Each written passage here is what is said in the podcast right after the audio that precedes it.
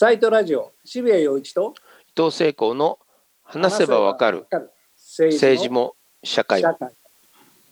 今回はあのお医者さんで南日本ヘルスリサーチラボ代表の森田博之さんにお越しいただくんですけれども、森田さんは今医療崩壊って言われているけれども、うん。それっていうのは非常に一面的な考え方で、うん。もう病床も医者もいっぱいあってでもこのコロナに向き合っているのはごく一部で、うん。本来的にはポテンシャルがあるのにそれが機能していないっていう日本の医療の問題点を非常に強く、うん。まあ、最近はそういう発言をなさる方も増えてきましたけれども去年の早い段階から強く主張なさっていて、お医者さんなんですね。お医者さんなんですよ。でうん。もともとあの夕張の診療所に勤務していて、まあうん。ここもあの皆さんよくご存知夕張ってあの経済破綻というかしちゃったじゃ財政破綻しちゃったじゃないですか。でその170種ある病棟が19所ぐらいになっちゃって、でそこで実際に医療を実践して地域医療をがっちりやったっていうそういう背景があるんで、まあ、あなるほど。の言葉にやっぱりしっかりとしたリアルリティが。あうんるんじゃないかとっていうお話を伺いたいなと思います。で、お呼びしたいと思います。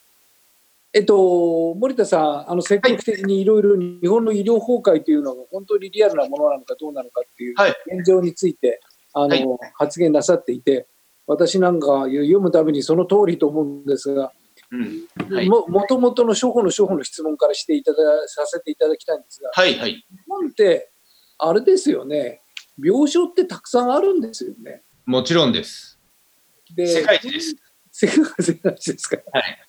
で、日本の感染者数ってコロナに関して少ないですよね。まあ、あの、もう、桁外れに少ないですね。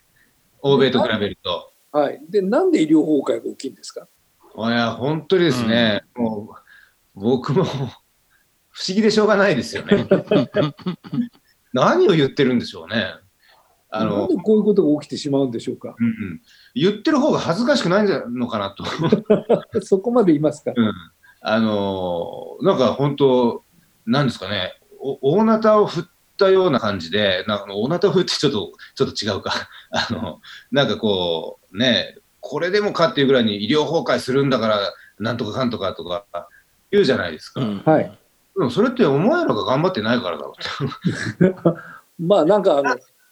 聞いてる方は、なんかこの人とんでもない人なんじゃないかと思ったらまずいんで、一応あそうですねと地域医療、夕張の地域医療で本当に現実的に病床が少なくなった中で、実際の医療現場に携わって、そこにおいてすごく実践活動をやりながら、本当に地域の医療、その中で本当、あのリソースの少ない中、どれだけ住民に対してちゃんと医療サービスを提供できるかということを戦って、そして成果を出して、えーそういう立派なお医者さんなので、あの その現場力を持って、自信を持って今お話になってるわけで、やっぱりあれですよね、あの病床数がすごく多いんだけれども、まあ、交換言われているように、まあ、民間病院に対してコロナを扱わないようにして、で、ごく限られた、いわゆる公立病院に集中して医療行為をさせているからこそ、本当に一部の病院はものすごく負荷がかかって、そうですね。でも余裕のある病床は使われないっていう現状があるんですけど、この辺はどういうことになってるんですかうん、結局ですね、あの、日本の医療って、あの、統制が効かないんですよ。はい。つまり、あの、例えば比較の、比較して考えるとよくわかるんですけど、はいヨーロッパの医療なんていうのは、もう、ほぼすべてが公立もしくは公的なものなんですよね。うんはいまあ、日本のイメージで言うと、警察組織とか、軍隊、まあ、自衛隊とか、消防とか、ね、消防が民間であることなんて日本ではまずないわけで、はいだからこそ消防って、まあ、火事になった時には、もうね、その地域を越えて、市を越えて、わーっと救急車とか消防車とか集まったりするじゃないですか。うんはい。ですよね。だから、それはもう組織として国単位で動けるんですよね。それはもう公立、公的なものだから。なんですけど、日本の病院組織って、ほとんどが民間で、うん8割方民間なんですよね。うんはいなので、もう、その病院の院長は一国一城の主だから、誰の統制も効かないわけですよ。うん。県があれやれこれやれ、国があれやれこれやれっていうことは、一切もう、まあ一切でもないんですけど、うんまあほとんど聞かないんですよね。うんまあ民間の一般企業と同じようなもんなので、はい。なので、もう、あの、いわゆる、だって民間の一般企業でも、例えばトヨタと日産とマツダに自動車これだけ、あの、機器、今自動車機器だからこれだけ製造を抑えなさいとか、これだけ増やしなさいとか、そんな当然聞かないじゃないですか。はい。それと一緒で、あの日本の病院も民間病院なので、基本的にはあの全体で計画したものって伝わらないんですよ。うんなので、しょうがなく公立病院とか、まあ、県立病院とか、ほら、私立病院とか、うん。ああいうところだと、まあ、オーナーが県とか市だから、はい。まあ、一応なんとか聞かせられるということで、そこの方にはコロナ対応をしている病院が多いと。うん。あの、森田さんお書きになってるんですけれども、えーコロナ対策のいわゆる病院って1万2000床なんですけれども、うん日本の全病床数は165万床そうですあるわね。けで、はいわずか0.7%。はい、あの、本を書いた時はそうです。まあ、今ちょっと増えてますけど、ああ、そうなんですね。はい、ちょっと増えてるけど、じゃあそれが10%までなりましたかって全然なってなくて、やっぱり2%とか、そんなもんです。えー、2%、3%って、もうその段階で医療崩壊のような気がするんですけども、ねだから97%はコロナ対応してないってことですからね。うんで、まあ、そういうふうに作っちゃったんですよね。で、民間病院はある意味、やれないに近い状態なんでしょうか？そうですね。あの身動きを取りづらい状態だと思います。でそれは何故そうなっているんでしょうか？まあもちろん、あのそうですね。あのコロナっていうものが二類感染症として、そうなんですよね。うん、あの隔離とするとか、うん重あのおあの重重大なというか厳重な感染対策をしてあの対応しなきゃいけないということになっているので、まあ、もちろんそうなんですけどうんでもそれをあのやるとくあの民間病院っていうのはすごくコストがかかるしはい。しかもこ感染症ってすごく水物なんですよね。はい。うん今回の第3波ももうすでにピークアウトしつつありますが、はい。ドーッと来て、さーっと引いていく。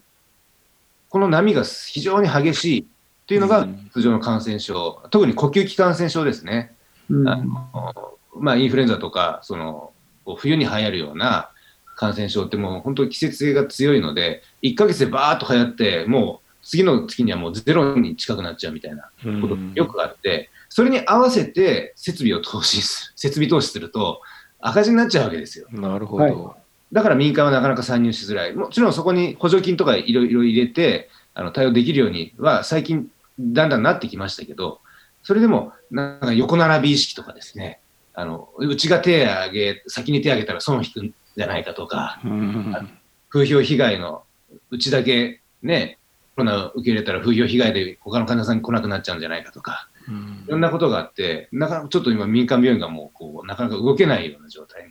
になって。うん。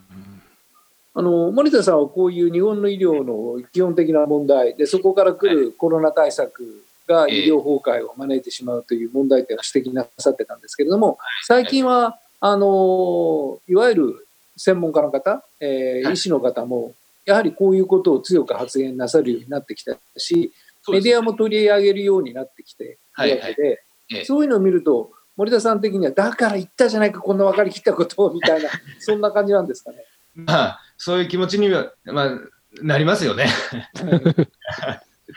僕はね、もう9月の段階で本を出したってことは、もう7月ぐらいからもう書いてるわけですから、うん。はいうん、もう言った通りじゃないって思いますけど、でもやっぱりみんなに認識されるってことはすごくいいことですから、うん、広まってほしいなと思いますね、こういう考え方が。だからまずまずもってとにかくコロナ対策をしている病院の絶対数がものすごく少ないと。だからそこで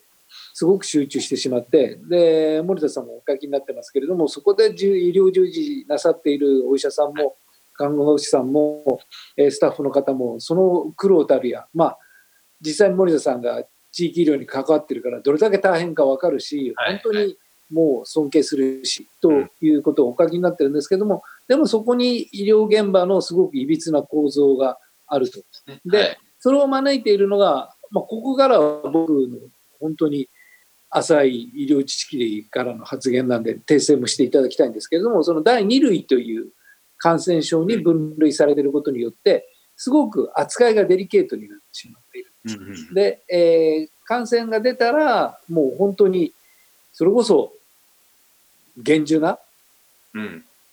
感染が広がらない体制を作って、それこそ病院全体をそのシフトにして立ち向かわなければいけない。で、なんか広がってしまったら病院は閉鎖しなければいけないっていう、すごく SARS、MERS に近いうん。感染症としてのオペレーションが要求される。でも、今現状としては SARS、MERS ほど死亡率の高い感染症ではなくて、もうちょっと普通の病院が対応できる感染症なんではないだろうか。うん。と、えーいう、まあ、なんというか皮膚感覚が広がってきてるわけなんですけどもええ、でもこの2類を、例えば3類、4類、5類、インフルエンザってのはなんで5類ぐらいなんですか？5類ですね。というぐらいにこう変えていくっていう認識は厚生労働省もそれから日本医師会自身もないみたいですよね。はい、みたいですね。でその理由はだって怖いものなんだからそんなことをしたらみんな気が緩んでしまう。大変なことが起きるじゃないかっていう、まあそういう現状認識なんですけども。でも大変なこと起きてるんじゃないだろうか医療現場ではっていう、医療崩壊医療崩壊って言っていて手立てがないような気がしてそこをもうちょっとすごく僕なんか素朴なあれなんですがうん。かかることを抑えるのはなかなか困難だけれどもでも無駄に死ぬ人を増やす必要はないんじゃないかと。かかった人を治療する丁寧に治療するっていうことが必要なんじゃないかでここのゲストに南川先生という東大病院のあのがん。の専門の先生がいらっしゃったんですけれどもその方もやっぱりこのことによってがん検診やなんかがすごく減っていてやっぱりそのみんな病院に来るのが怖い、えーとにかくなんか病院行くとコロナがうつっちゃうんじゃないかみたいな恐怖感の中で本当に死ななくていい人たちがたくさん死んでいってしまうっていう現状があってこれはなんか盗作しているんじゃないかっていう危機感を皆さん持ってらっしゃるみたいなんですが現場の医療でそのなんか皮膚感覚でそういう危機感っていうのはお感じになりますか？あ、それはありますね。あの、はい。あの、まあ、コロナ対応とか、まあその、感染症対策をみんながすることによって、あの、まあ、恐怖心というか、病院にみんな来なくなってるっていうのは、まあ、多分にありますよね。はいえー特に、あの、検診とか、まあ、言ってみれば別に今困ってない医療だから、どうしても後延ばしになっちゃいますよね。はい。えそういう、あの、僕も、あの、週1回、検診の胃カメラやってるんですけど、もう激減してますね。去年の半分もいないかなっていう感じですね。は伊藤さんも病院行くの怖いっていう感じありませんかね？まあでも、まさに今のがん検診みたいなものは欠かさずやんなきゃなと思うから、ついこの間も胃カメラ、なんで胃カメラ飲むかっていうと、喉も見てくれるからですよね。音がめちゃめちゃ速いから、見つかった時にはもう手遅れっていう、ミュージシャンとかもよくなりなりやすいっつうか。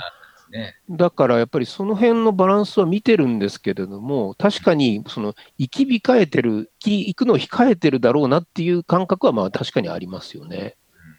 うんだからある意味伊藤さんみたいに現状を割と正確に把握してでなんというかクレバーなそのうん。生活者だとそういうことがある程度できますけれどもまあい一辺通りのなんか情報を得てるとなんか病院行くとコロナになるんでコロナになると死んじゃいそうだから怖いわみたいな。うん。空気感はどうしても醸成されちゃいますよね。ですよね。うん。大体なんでそんな非常に日本は特殊な医療体制になっちゃったんですか？あ、えっとですね、そもそも、あの、戦後にですね、うん。あの医療があまりなかった時代、病院があまりなかった時代に、病院を急ピッチで建設しようということで、あの民間ってほあの、まあ、効率より迅速に対応ができるというか、うん。スピード感がを持って病院ダーッと建てたりするので、あのお金をそういうところにお金をつけて、民間病院にこうあの頼ったんですよね。スピード感を持って病院を整備するっていうところ。なるほど。で、もう、あの、1980年代にはもう世界一の病院になっちゃってて、うんあ、これはやばいってことでもう減らそうかっていうことに、なるほ大体ど。1990年代からもう減らしましょうみたいになっちゃってたんですけど、一回作ったものなかなか減らないんですよね。うん。当たり前ですけど。で、今でもずっと世界一とうん。いうことですね。うんで、しかも民間に作ってもらったから、あの統制が効かないと、もう潰せとも言えないわけですよ。なるほど、なるほど、なるほど。スウェーデンなんかはですね、やっぱり病院作りすぎた時期があって、あのでも反省、ちょっとこれ多いなと反省したらですね、たったの10年で3分の1に減らしたっていううわ、すごいな、それも。まあ、いいところだから悪いことなのか微妙ですけどね。まあ、そそれぐらいだ、国が作ったものだったら減らせるけど、うん民間に一回作らせちゃうと、もうもう統制効かなくなるわけです。確かに確かに。戦後の問題ってことなんです。戦後復興の問題がここにあるってことなんですねこ。こにあの来てるんですね。でも確かに民間で医療が提供されていたっていうことで、良かったこともいっぱいあって、うん。例えば、まあ、やっぱりサービスの質が、うんうんうんあとコスト意識があってあるから、あのうん良くなるとか、うんで医療医療費が節減されるとか、今いろいろいい面もあったんうんです。うんなんでもそれって平時のいいこうん。とでそうね。うん。で、こういう緊急時に民間が対応できないっていうのが、今回、改めてよく分かったので、なるほど。これは今後ちゃんと考えなきゃいけないんじゃないかなと。うん、確かに。うん。でそのうんその事態を改善するにはどうしたらいいのかってなかなか難しい問題だと思う、うん難しいですよね。ただ全部法律にするってわけにもいかないですから。うん、確かに。森田さんはだからその問題の最前線夕張市でまあ、はいその地域医療を実践なさったわけですよね。うんでこれはなかなかすごくてですね、えー、ともともと171あった病床数を19に減らすことになったと。ではいこれは、あまあ、まさに医療崩壊ですよね。あの、多分どこよりもすごい医療崩壊だと。そうね。10分の1みたいな。そうですね。10分の1、ほぼ10分の1ですからね。うんうんこれはもう、パリ市が財政破綻しちゃったから、もうしょうがなかったんですけど、うんでまさにそのすごくシリアスな医療崩壊の現場にいて、でも医療は実質的には崩壊しなかった。そのその現場をまさに森田さんが担っていたんですが、そこら辺の話をちょっと詳しくお聞かせいただけますか？そうですね。あの、僕が夕張に行ったのは、えー財政破綻して2年目の、あの、まあ、直後じゃなくて2年目だったんですけど、はい僕が行った時の、僕のボスだった、あの、院長、当時の院長ですね、村上先生という先生が、あの、夕張の医療を171床から19床に減っちゃった、10分の1になっちゃった。うんこれをどうするかというとこ時にですね、もう病床が減っちゃったのはもうしょうがないから、だったらば、あの、病院、皆さん病院っていうと、えーいわゆる本当の病院、一つのイメージしかないと思うんですけど、でも病院にもいろんな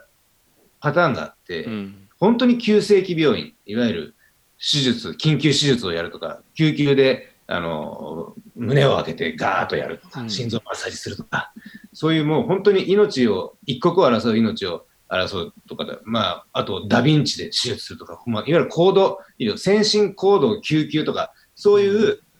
えー本当の最先端医療をやるところと、そうじゃなくて、まあ、あのリハビリだったり、うん。あと、高齢者の、なんか、あれですね、慢性期疾患っていうですね、うん。まあ、あの、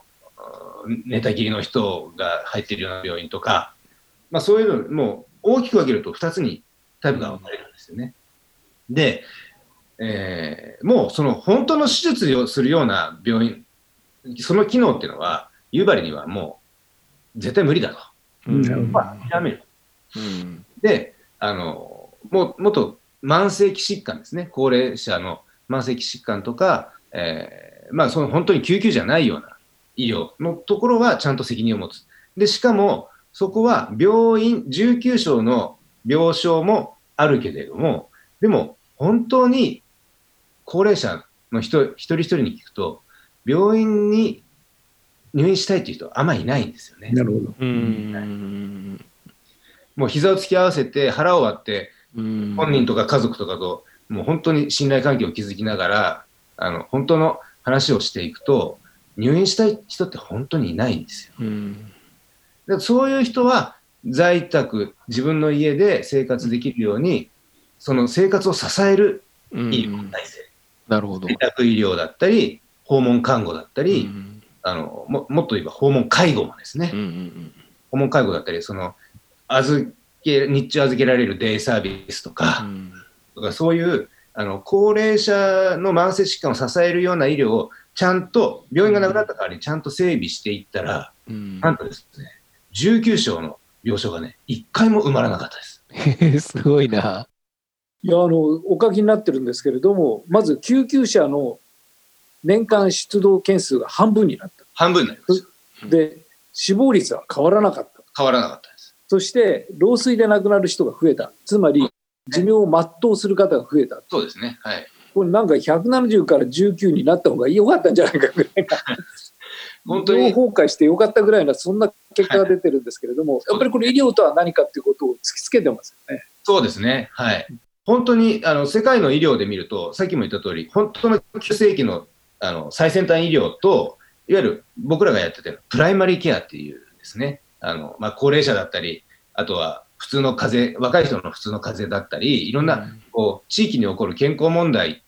のあのもう9割以上はその高度先端医療って使わないんですよね。うんその部分をちゃんと見ていけば、実は本当に必要な、地域に必要なのは、病院という箱ではなくて、本当はプライマリーケア、僕らがやってたような医療だと。それがちゃんと整備されることによって、病床もいらなくなるし、医療費も減るし、でも、一死亡率は変わらないし、で、高齢者のとかみんな、皆さん満足できる医療体制になるということが、夕張であの僕は本当に証明されたと思っているので、うん。いやその救急車のコールがなくなったっていうのはどういうことなんですか、つまり。え。っとですね、うん。実は高齢者、あの救急車に乗る人って、うん。大体7割から8割ぐらいは高齢者なんです。あー。本当の若い人の救急って、うん、そんなにないんですよ。そうなんだ。で、そのうんじゃあ7割ぐらいの高齢者の救急って何かっていうと、うん。施設で熱が出た、で、病院に肺炎ですとか。うん。施設の方もですね、もう37.5度以上熱が出たら、救急車呼びましょうみたいなマニュアルができてるとか、なるほど、なるほど。もうなんかそういうところとちゃんと連携して、それは、ね、熱って、大体こうすると解熱しますよとかっていうことを啓蒙していくとだ、もう違ってくるってことなんですね。そういうあの施設にも僕ら在宅医療で、うん。あの行くし、まあ救急車を呼ぶで病院に行くんじゃなくて、うん。僕らが行ってほど。治療もするし、アウトリーチするんだ。そうですね、うん。アウトリーチする。であの、もちろん救急車を呼ぶなというんじゃなくて、うん。呼んでもいいんだけど、うん。まずはあの、まあ、信頼関係が一番ベースにあって、うんでそうやって信頼関係があると、まず呼んでくれるんですよね。なるほど、なるほど。で、訪問看護だ、訪問看護も24時間体制だし、うん僕ら医者も24時間体制で、あの常にあの呼ばれたら絶対行くようにしてたんで、なるほど。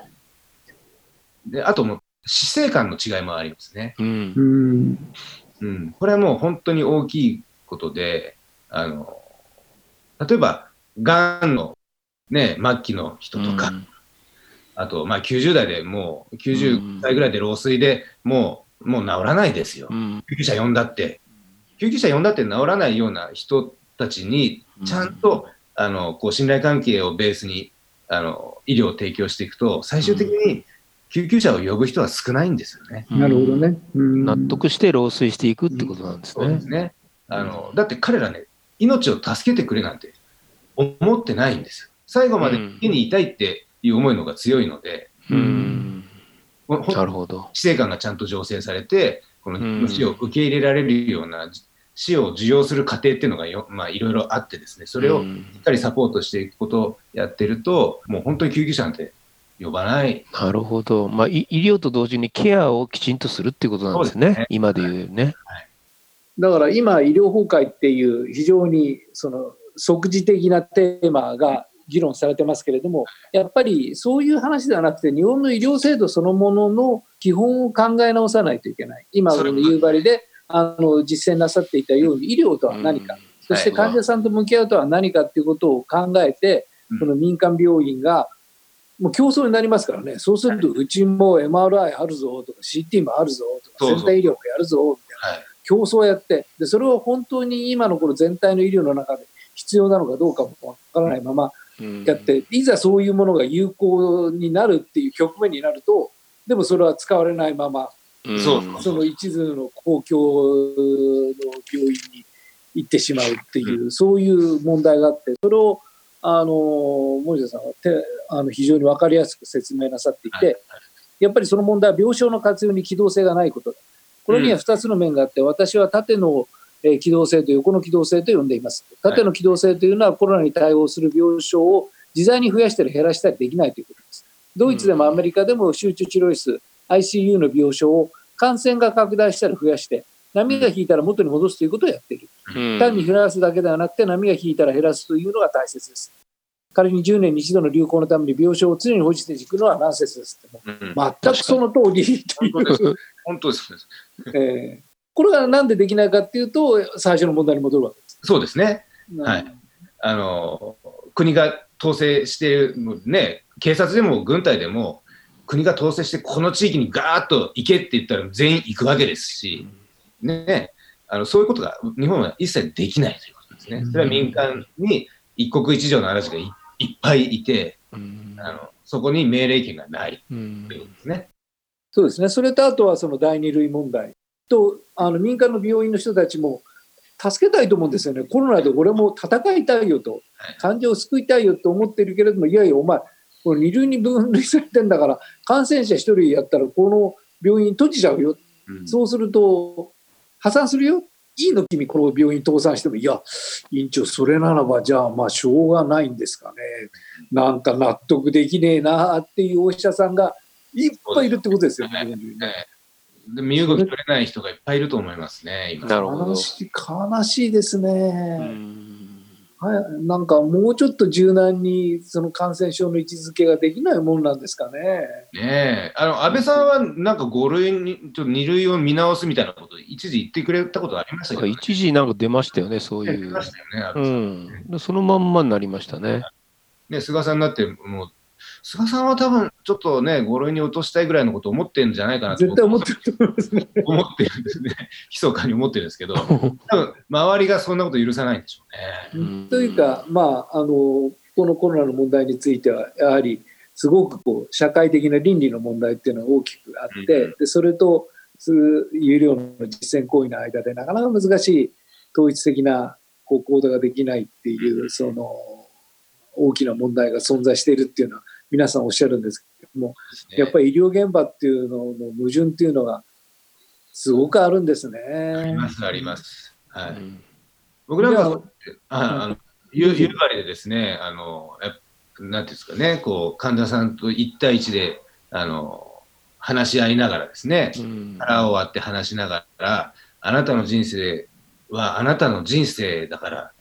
選択するのはあなただから。僕はそれを全力でサポートするけど、でも人生の選択はあなたに。ね、最後、病院で迎えたいのか、自宅で迎えたいのか、うん、それはあなたが決めることであって、僕は最大限サポートするから、あなたが決めなさいとかです。あ決め、一緒に決めていくっていうようなことを常にやってると、本当に、うん、あの、高度医療とかって、高齢化社会になればなるほど、実は高度医療って必要なくなっていくっていうのが実感できたわけです。だってね、高齢高齢化、高齢者の方の慢性疾患って、医療じゃほとんど治らないんですよ。なるほど、なるほど。しかもそこまで長生きしてるから、ある程度の、ね、生命力はあるんですもんね。そう医療で対応できないことに対して、なんとなく幻想として、なんか病院行ったら、なんかいい、治るんじゃないかとか。そうなんです治らないんですよ。そうなんです15歳のロースメイト治るわけないんですから。でも本人たちは、まあ、僕も父も母も高齢、まあ、父は亡くなりましたけど、なので、自分たちの体がどう悪いかっていうことをしきりとそれ悩んでるんですよね。だけど、お医者さん行くと、もう治りませんよって言われてても悩ん医医療に対する幻想があるんですよね。そうなんです、そうなんです。だからそこのところをしっかりと信頼関係をもとに対話を繰り返していって、これは今もうあの年齢によるものだから、うんうん残念だけど、折り合いをつけましょうってね。治らないけど、でもあなたは今死ぬわけじゃない。今を生きるんだから、これこれからどうやってあの生活を立て直していくかとか、うん最後をどうやって迎えるかとか、そこからの話になっていくわけですよね。なるほど、なるほど。こういうことをしていくと、ほとんどの人が最後後で家にいたいし、高度医療を期待してるわけではないし、高度医療を期待されてもこっちは何もできないっていうのもありますけどね。ね。実は今、このコロナの話でも、実は同じようなことで、だって統計を見れば、あの死亡者のほとんどが70代以上、80代が半分、70代がその半分とか、そんなですよね。なるほどとなると、実はその中には、今言ったようなフェーズの人が相当数含まれてるはず、なるほど。そこに対して、あの、なんですかね、そういう信頼関係とかベースにない、いきなり救急車で病院に来た人に対しては、救急医だって、そんな信頼関係ベースにないわけだから、やることはやるしかないわけですよね。なるほど。だから本当は、プライマリーケアだ僕らがやってるような医療が地地場にダーッと広がっていくことが、出れば違っているっていうことなんですね。そうね、と思います、ね、確かに。だから、まあ、僕のすごく思うのは、えー、東アジアのおかげになってますけども、東アジアの人間の、えー、死亡率というのはそんなに高くないじゃないか、はいはい、感染者数も多くないじゃないですか。でも、この状況の中で医療崩壊が起きていて、今おっしゃるように、患者と医者とのその信頼関係を作る土壌がない。そして、民間の病院がほとんどだって、この状況の中で、まあ、マットのオペレーションがされてない。はい、でそれこそ、欧米のような状況が日本にやってきたら、考えたくないですよね。もう考えられないですよね。だって欧米の50分の1とか言うと、下手すると100分の1のレベルの日本の現状で、今はもうギリギリだって言ってるわけですよ。はい、僕ら医療提供側は。はい、これ2倍になったらもう絶対ダメでしょうし、そうですね、100倍になったらもう考えたくないですよね。でも本当は世界一病床を持ってるんですよ。うん、CT も MRI も世界一あるし、まあ、ちょっと医者はちょっと少ないんですけどね。ああ、そうなんだ。でも看護師は多い方だし。ああ、それはでもね、大きいですよね、やっぱりね。そうですね。つまり、やはりこの我々はすごく考えるっていうきっかけを与えられたわけじゃないですか、うん、日本の医療って、はい、あのおっしゃるように、まあ、僕なんか医者も多いし病院数も多いし高度医療もやってるから、うん、まあ多少のことが起きても大丈夫なんだろうなんていう認識だったんだけども100分の1で医療崩壊。やっぱりかなりのショックなわけですよね。ですよね。あのはっきり言って私今年70ですからね、はい、超ハイリスクなその層にいるわけですから、えー、俺の命はどうなっちゃうんだろうみたいな不安感があるわけですよ。はい、で結局まあこの議論をやっている間は医療崩壊医療崩壊って言ってる間はそのものを話さないと本当のシリアスな感染症状況が欧米のような形で生まれると大変なことになる。でもおっしゃるように、はい、じゃあ今から医者を増やしましょう病院を増やしましょうって話だととっても大変ですけれど、はい、あるあるんだからそれをちゃんと正しく動かすっていうことは、うん、もう知恵の問題ですよね。そうですね。はい。で、そこに議論がなかなかいかないっていうのは何なんでしょうか？ね、あの、これはですね、ちゃんと問題を正しく認識するっていうのが第一歩で、先ほど言ったように、まあ、民間病院が、あの、一国一城の主が乱立しててっていう、まあ、言ってみればですね、あの、日本時代に、あの、各藩がバラバラで政治やってるようなことなんですよね。うん、あの明治政府が統一するまで、やっぱその藩ごとの政治がほとんどで、うん、当時の江戸時代の日本人って日本という感覚がなかったって、うん、あ まあね、千葉さんはがないからね。ね国家もう藩の人だと。うんだから日本全体でまとまって何かするってことは全然できなかったわけですよね。でもそれはあの明治政府になって日本という国になって軍隊を持つとか、あの単位が日本になったんですね。でも、今の医療体制って、まだこう藩みたいな感じで、あの日本全体で統一した医療体制っていうのが、ほぼできない状態なんですよね。もう藩よりひどいですよね。だって民間病院、一社一社が全然違うことをやってるそれは本当のあの国民の安全を安心を守る医療体制に本当はなってないんじゃないかと、いうことを僕らがまず認識すると。今回、もうできたと思うんであのここからじゃあその認識したいけど、じゃあその原因は何なのかっていうところを民間病院が悪いじゃなくて、でも民間病院だって別に本当はやりたいところだっていっぱいあるし、システムの問題なんですよね。そうですね。だからまあ、各病院が例えば5床なり10床ずつを、じゃあ提供します。その代わり保証金はじゃあこうなりましょうとかっていうようなやり方で修正していくしかないですもんね。今のところ多分それで修正していくしかないと思う。ね今の体制を維持しながら、あの、1ヶ月、えーと、この1週間で何かしようって言ったら、うん、多分それしかない。そうですよね。すぐ手が打てるやり方をしなきゃならないですよね。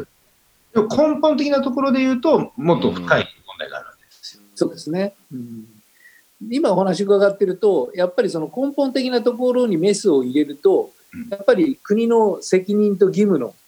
その問題と向き合わざるを得ない。医療行政そのもののすごく根底的なところに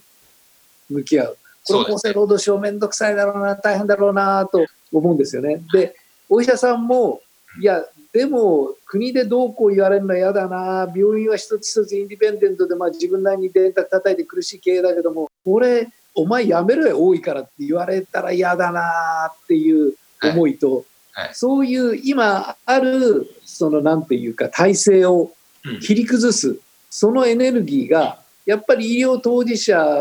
は持ちにくいというか、モチベーションを持ちにくいと。で誰よりもそれを望んでいるのは患者です、ね、我々ですよね。どうしてくれるんだ、俺たちが病気みたいな。という側が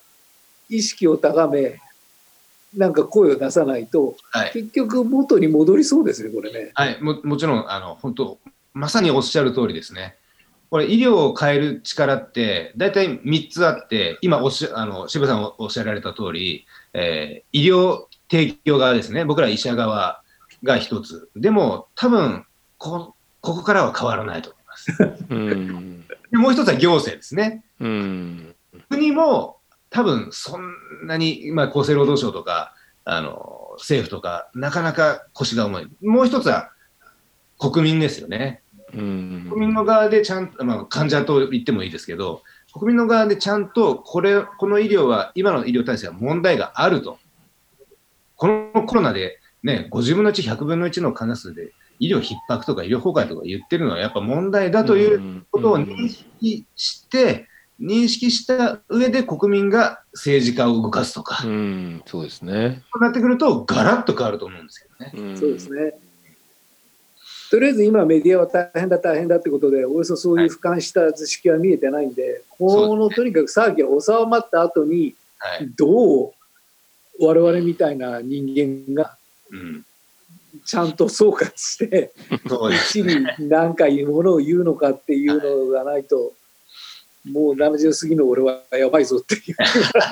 すごい恐怖感がありますね。渋谷さん大丈夫ですよ。いや、お医者さん、